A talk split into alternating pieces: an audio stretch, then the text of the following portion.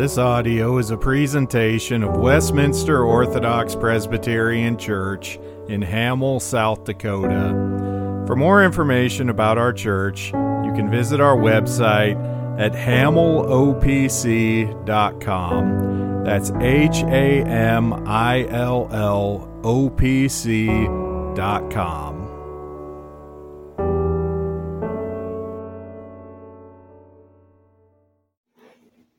If you'd please turn in your Bibles tonight to John chapter 19.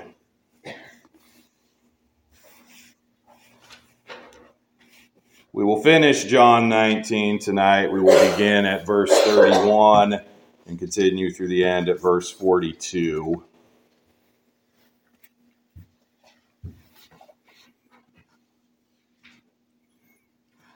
Hear now the reading of God's holy and inerrant and inspired word. Therefore, because it was the preparation day, that the bodies should not remain on the cross on the Sabbath, for that Sabbath was a high day, the Jews asked Pilate that their legs might be broken and that, that they might be taken away. Then the soldiers came and broke the legs of the first and of the other who was crucified with him. When they came to Jesus and saw that he was already dead, they did not break his legs. But one of the soldiers pierced his side with a spear, and immediately blood and water came out. And he who has seen and testified, and his testimony is true, and he knows that he is telling the truth, so that you may believe. For these things were done that the scripture should be fulfilled. Not one of his bones shall be broken. And again, another scripture says, They shall look on him whom they pierced. After this, Joseph of Arimathea, being a disciple of Jesus, but secretly for fear of the Jews, asked Pilate that he might take away the body of Jesus. And Pilate gave him permission. So he came and took the body of Jesus. And Nicodemus, who at first came to Jesus by night, also came, bringing a mixture of myrrh and aloes, about a hundred pounds. Then they took the body of Jesus and bound it in strips of linen with the spices, as the custom of the Jews is to bury. Now, in the place where he was crucified, there was a garden, and in the garden a new tomb which no one, in which no one had yet been laid. So there they laid Jesus because of the Jews' preparation day, for the tomb was nearby. The grass withers and the flower falls, but the word of our God stands forever. Let us pray.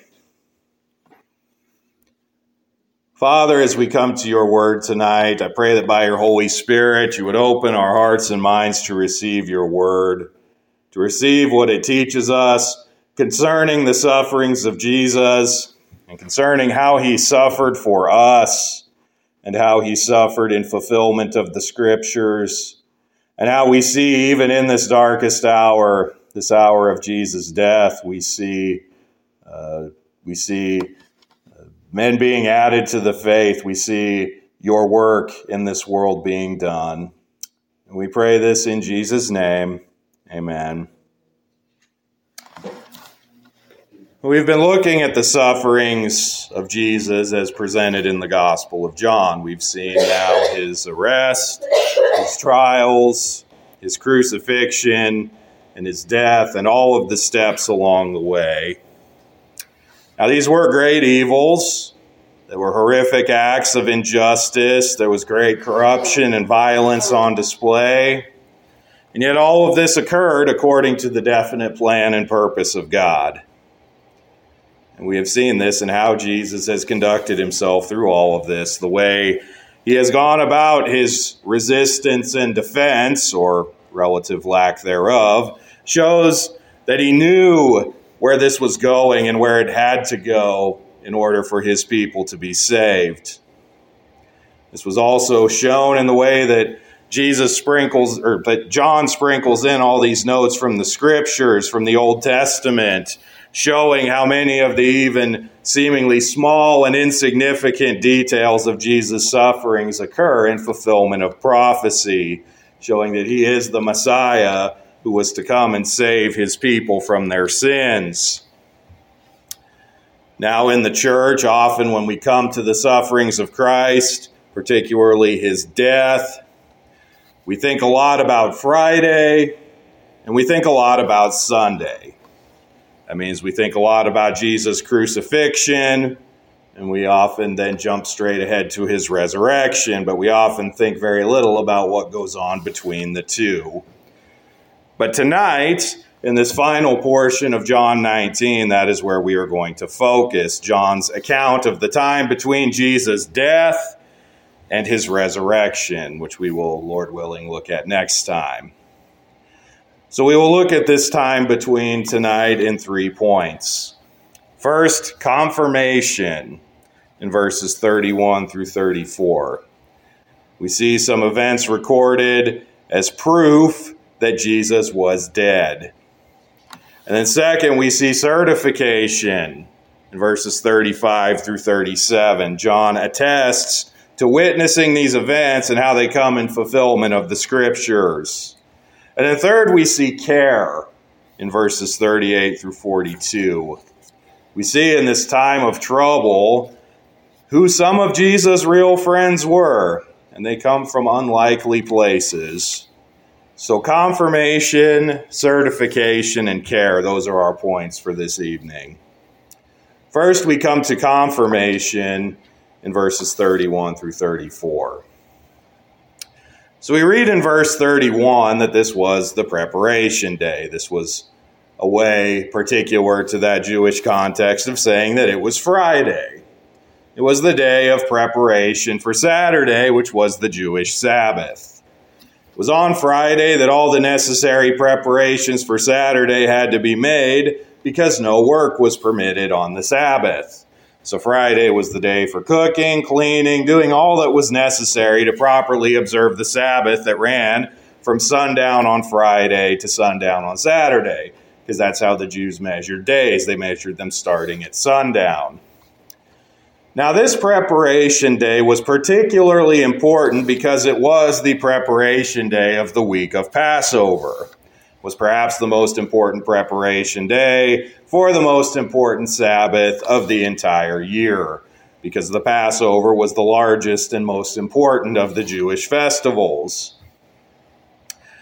Now, to add to the fact that this was a very important preparation day for a very important Sabbath, the Jews had a particular law in the Old Testament concerning prisoners who died by hanging. And this was the law specified in Deuteronomy 21, verses 22 and 23. It says there, if a man has committed a sin deserving of death, and he is put to death, and you hang him on a tree, his body shall not remain overnight on the tree, but you shall surely bury him that day, so you do not defile the land which the Lord your God is giving you as an inheritance. For he who is hanged is accursed of God. Now, if you were reading the laws of Israel as set forth in Deuteronomy, this one almost feels a little out of place. It's nestled between instructions for dealing with rebellious sons, sons that were so rebellious that they had to be stoned to death, and then returning livestock of your neighbors that wander off. So it's kind of strangely inserted in this section of miscellaneous laws about conduct in the land of Israel.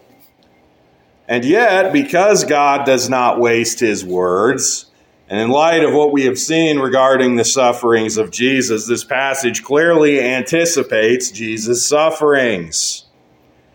Hanging on a tree was not the typical Jewish mode of execution. They preferred stoning. But when the Romans are running things, this was how they did it. They would do death by crucifixion, this hanging of prisoners on a tree. But this law in Deuteronomy places certain regulations on executions done by hanging. First, it is clear that those who die by hanging are cursed. Now, it is fascinating that the text in Deuteronomy says that this hanging on a tree comes for those who have committed a sin deserving of death. Sin deserving of death brings a cursed death on a tree. This goes to show, this goes to reinforce that the sinless Jesus suffered the sort of death we deserved. For all sin deserves death, and Jesus, though innocent, suffered the curse of death that sin deserved. But of concern after Jesus' death is this regulation about leaving bodies hanging overnight. The Jews were not allowed to do that, and they didn't want to have to be dealing with these dead bodies on the Sabbath. They would have to be always mindful of this, but especially mindful of this not only on a Sabbath, but the high Sabbath of the Passover. If they left these bodies hanging, the law of Deuteronomy told them that it defiled the land, it polluted the land. It left something of a stain on the land, and an accumulation of such sin and evil in the land would ultimately lead to loss and destruction of the land. Now, once again, we are confronted with the irony that the leaders of the Jews have just carried out a murderous plot against an innocent man, which is a moral travesty, and yet they are still very concerned with maintaining proper ceremonial observance in how they did it. Well, did Jesus once call them whitewashed tombs or describe them in a parable as dishes cleaned on the outside but not the inside. They will keep all the external trappings of their religion, but ignore and pollute and defile the substance of it. And yet, even in this, God is working all things according to his will.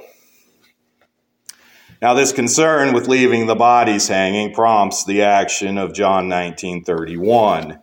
The Jews requested that the Romans break the legs of the crucified prisoners. Remember that crucifixion was a death by gradual suffocation, as one became able to became unable to pull himself up for air and breathe. Um, it would suffocate. But this could take days to happen. Breaking the legs would greatly accelerate death because it would make it much harder for the crucified persons to breathe. They couldn't push themselves up to get air. The Jews did not want to violate their laws on the eve of their greatest religious holiday, and so they asked the Romans to speed up the process, and the Romans obliged. The soldiers come and they break the, they break the legs of the other two who were crucified with Jesus. But they come to Jesus and find that after he had only been there a few hours, he was already dead, so no breaking was necessary. Remember from before that Jesus, before he was crucified, he underwent a major scourging. And in fact, given the timelines presented in the different Gospels, he likely underwent two, two severe beatings with whips, one before and one after he was condemned to crucifixion. So, in other words, he had already been severely weakened severely injured. He would have lost a lot of blood and suffered a lot of physical damage before he was even crucified. And this was providential. It contributed to the fulfillment of a prophecy that we will look at here a bit later. But that said, they wanted to make absolutely sure that Jesus was dead. They weren't going to take any chances. And so this is where the piercing with the spear comes in. They pierce Jesus' side, and blood and water flow out from his side. Now, there are varying theories and interpretations offered as to what was described here, both physiologically and spiritually. Physiologically, it seems that this kind of buildup of water, or some kind of clear liquid in that part of the body, would be caused by a ruptured heart. In such a case, fluid would build up and then uh, it would separate from the blood. Now, there's been a lot of arguments made from this about Jesus and speculation about how Jesus died of a broken heart, which I don't think is particularly accurate or helpful, especially as we've reflected all throughout this how Jesus was sovereign and all that was happening. I think John's description here serves a much more practical purpose. It attests clearly and undeniably to the fact that Jesus really died. If a Roman executioner squad was good at one thing, it was making people dead. And they weren't going to relent from their duties until the job was done. that they don't break Jesus' legs means that they were certain, and they being authoritative on death, that Jesus was dead. And they pierce his very heart. If there was any remaining doubt that he might have been alive, this would put any such doubts to rest. He was dead, and he was confirmed as such. Now, this is important given how many deniers of Christ have, histor- have historically tried to explain away his death. Popular among atheists and Muslims and others is the swoon theory. The idea that Jesus didn't really die on the cross that day. They say he was beaten and hanged to the point of something very near death. He was in a deep comatose state that could be confused for death but that he was still alive. And they put him in the tomb, and he healed up and woke up on Sunday morning. Now, this is absurd on multiple levels.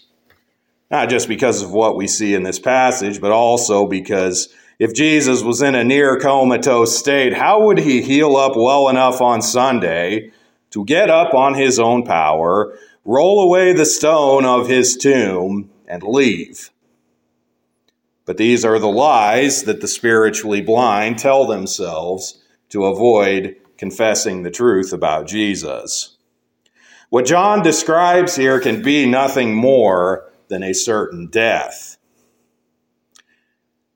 And we know John's interest in documenting the physical and spiritual facts of Jesus' death because of our next point. After confirmation, we come to certification in verses 35 through 37.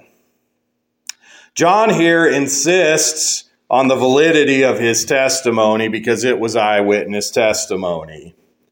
Remember that probably by this point all the other disciples had left, but John was there. He was present at Jesus' crucifixion. Jesus talked to him from the cross. John was there until the very end. John is not writing about these events as someone who was told about them later by someone else. He saw them with his own eyes. He would have seen these Roman soldiers pass on breaking Jesus' legs. He would have seen the piercing. He would have seen the water and blood come out. You don't miss things like that. You don't forget or confuse things like that. But why does John tell this? He specifies at the end of verse 35 he records these things so that you may believe. He does recognize something about the implausibility of Christ's death and resurrection to the average person. And yet, John has recorded them and insisted on their authenticity so that those who might hear and those whose hearts the Spirit opens may believe in Christ and so know the Father. Really, this is the culmination of everything that John has written. All of the life and teachings of Jesus have pointed us here, and now we're here.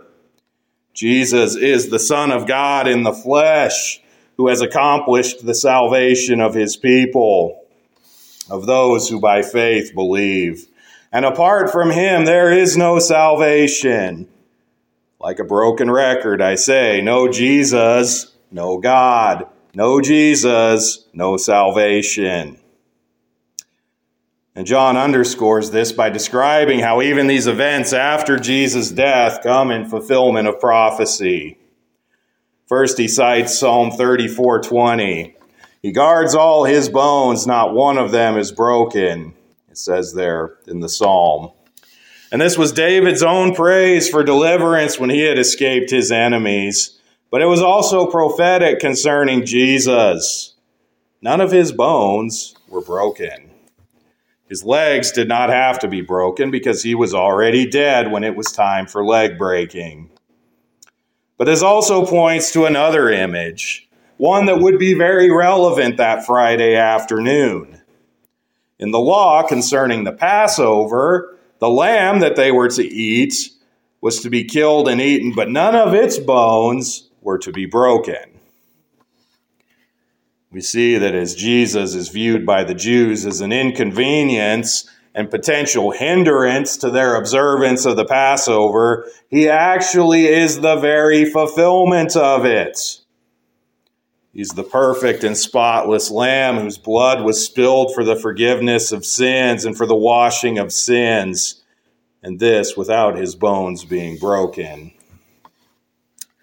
But speaking of his blood being spilled, John also calls to mind a prophecy concerning Jesus' piercing, the prophecy of Zechariah 12:10, which says, "And I will pour on the house of David and on the inhabitants of Jerusalem the spirit of grace and supplication. Then they will look on me whom they pierced. Yes, they will mourn for him as one mourns for his only son, and grieve for him as one grieves for a firstborn. On that Friday, Jerusalem pierced God. They pierced the Son. Just weeks later, at Pentecost, Peter will boldly preach that fact to them, and over 3,000 of them will be cut to the heart themselves and repent of their sins and come to Jesus for their salvation. They look upon the one they pierced. But it's not time for that yet. At this point, Jesus lies dead. And in that moment, some unlikely friends, some unlikely helpers emerge. And this brings us to our final point. After confirmation and certification, we come to care in verses 38 through 42. As Jesus is now dead, and as it is this day of preparation, and time is running out, something must be done with his body. And here these unlikely helpers appear. First, we are introduced to Joseph of Arimathea. Now, Joseph of Arimathea was a wealthy and important man, and he was a member of the Jewish council, the Sanhedrin. This is reported in the other Gospels, for instance, in Mark 15 43.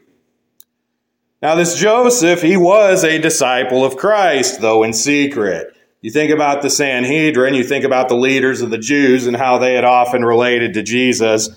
They were quite a hostile crowd. Joseph would not have been able to publicly express belief in Jesus. If he had, they likely would have cast him out and punished him. And yet, this does not stop John and Matthew from acknowledging Joseph as a disciple. Or Mark acknowledges Joseph as one who was waiting for the kingdom of God. And then Luke, in his account, calls Joseph a good and just man.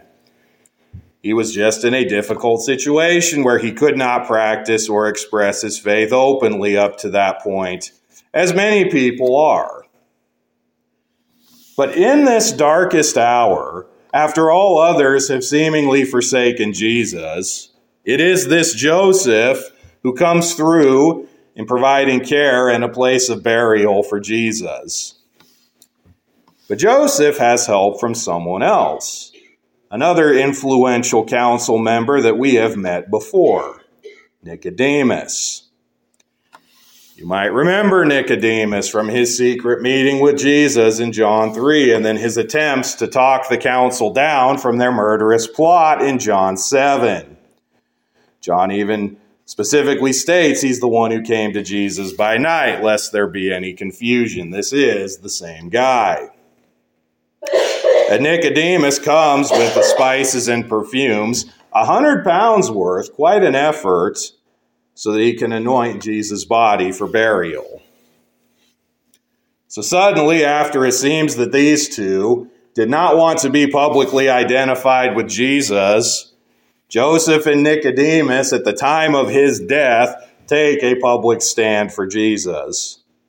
They had to come to Pilate and ask for the body.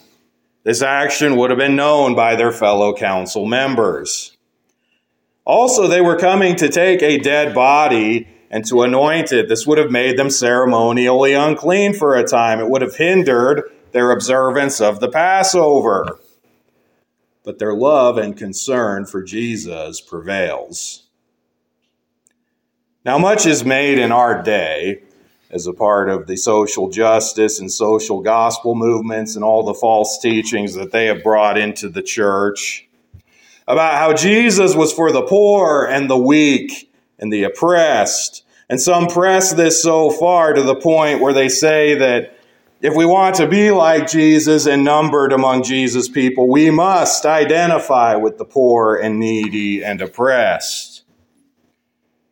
And yet, here, in the darkest of hours, when all others have forsaken, here are a couple of wealthy and influential and powerful men demonstrating their love for Jesus and faith in him and giving self sacrificially for his cause they too have their place in Christ's kingdom. They too are counted among his people and his friends. So they come and they bind Jesus' body and prepare it for burial. And then they took Jesus and buried him in this new garden tomb. Matthew records that this was Joseph's own tomb. He had likely had it cut out of the stone in anticipation of his own death and burial but he allows it to be used for the burial of Jesus. It was a nice tomb. It was a new tomb. It was in a garden. Now, this again shows the amount of love and care that Joseph has for Jesus. It was also a fulfillment of a prophecy, that of Isaiah 53 9, where it says that Jesus was with the rich at his death. Also, as John is taking great care to document the authenticity of Jesus' death as well as his coming resurrection, he notes that no one had been buried in this tomb before. See, Jewish tombs would typically be reused. Bodies would lay there, they'd be anointed with all these herbs and spices, and they would decompose down to bones, and then the bones would be moved and stored in boxes, and then the tomb could be used again. But this tomb was new. And this is important because it makes very clear that it was Jesus who walked out of that tomb on Sunday morning. There was no one else buried there who it could be. This tomb was also convenient. It was located somewhere nearby, and given that it was the preparation day and time was short, that was what they needed. God has, through his servant Joseph, providentially provided the perfect sort of tomb in the perfect sort of place for Jesus to be buried, and from which Jesus would be raised in a couple of days. And while not recorded in John, we also know that this tomb would be secured, both with a large stone, the kind that would require some great physical effort to move, and also a Roman guard because the Jews were afraid that given Jesus' prophecies about resurrection, someone might try to steal the body. All of this making it all the more sweet and perfect and undeniable when Jesus is raised. But we will save that for next time. For now, let us contemplate what we have seen even in this darkest hour where Jesus has died, where for many hope seems lost, and many have left Jesus behind. But here, God is still working. Here, John records the authentic eyewitness details that help to prove the death, the, the truth of Jesus' death and his coming resurrection. Here, God, through those disinterested pagan Roman executioners, upheld his own word by not allowing Jesus' bones to be broken and by bringing Jerusalem to look on the one they had pierced. And here, God, through these influential and wealthy but formerly cowardly men, Joseph and Nicodemus, provided care for Jesus' body and burial in the perfect kind of tomb that will set the stage for Jesus' resurrection in such a way that no other explanation is possible. Though the hour is dark, though Christ has suffered and died, though it seems that evil has won, evil and Satan and the world are in for a surprise because God is still working in all of this. Christ, who though he has died, though he seems dead, though he still remains sovereign over what is happening. And it will make his return on Sunday all the more sweet and all the more undeniable. Jesus is Lord even as he lies dead in the tomb. The time of seemingly greatest weakness and defeat, he rules and reigns, and on Sunday everyone will know and see. So, what will you do with this Jesus? He who suffered, he who died, he who was pierced for our transgressions. Will you be like so many who turn away, who deny the undeniable, who ignore the unignorable?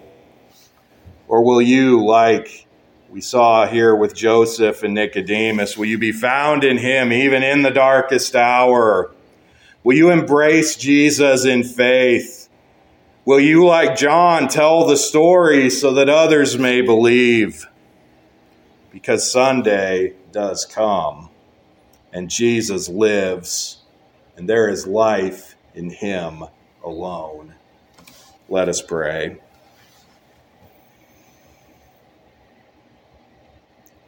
Father, we thank you for your word. We thank you that it is recorded for us so that we might believe. And I pray that all here gathered tonight would believe, that we would see the great love that you have had for us and that your Son had for us in suffering and dying for us, and that you would write this word on our hearts, and that by faith we would believe. And for those who believe, I pray that we would be faithful to take this message to a lost and dying world that needs to hear, for there is salvation in no other name. And we pray this in Jesus' name. Amen.